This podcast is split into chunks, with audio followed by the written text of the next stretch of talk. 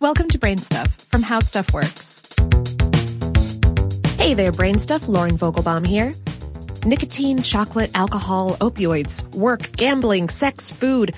You might as well face it. Life is basically a gauntlet of substances and behaviors that humans can become obsessed with and dependent on. But what about love? Not just sex, but the deep interpersonal attachment we call love. Can it be addictive? The notion of obsessive, all-consuming, and even addictive love goes back literally thousands of years.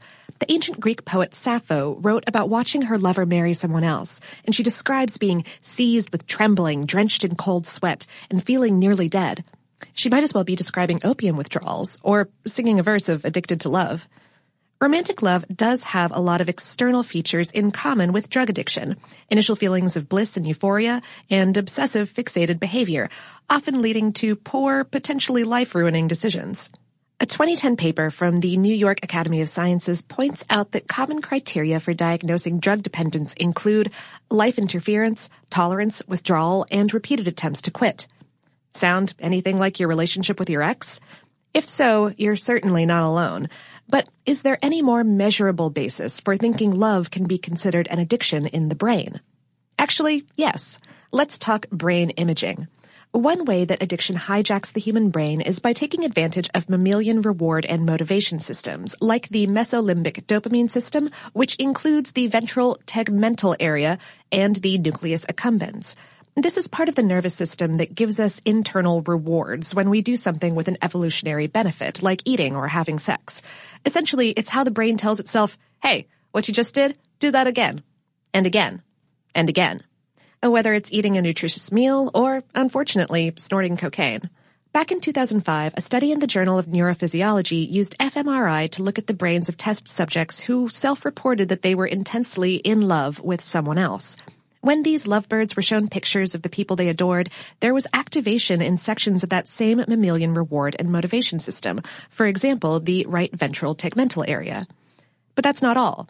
A follow-up study in 2010 looked at what happened to the brains of men and women who had been rejected, but reported that they were still deeply in love. It wasn't pretty. When heartbroken lovers were forced to look at pictures of their exes, there was elevated activity in our old friends, the ventral tegmental area and the nucleus accumbens. Researchers pointed out that the rejected lovers showed several neural correlates in common with the brain activity of cocaine addicts craving their drug. So at the level of brain chemistry, romantic love can be kind of like substance addiction. But there are reasons why you might not want to refer to your latest crush as a full-on addiction just yet. For example, the Diagnostic and Statistical Manual of Mental Disorders does not officially recognize love addiction.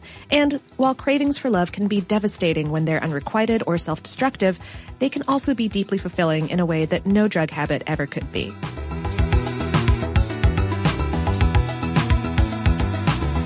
Today's episode was written by Joe McCormick and produced by Tristan McNeil. If you're listening to this the day it comes out, happy Valentine's Day. If you don't celebrate, it's also National Ferris Wheel Day in the United States. I hope you have an excellent day regardless. And of course, for more on this and lots of other brainy topics, visit our home planet, howstuffworks.com.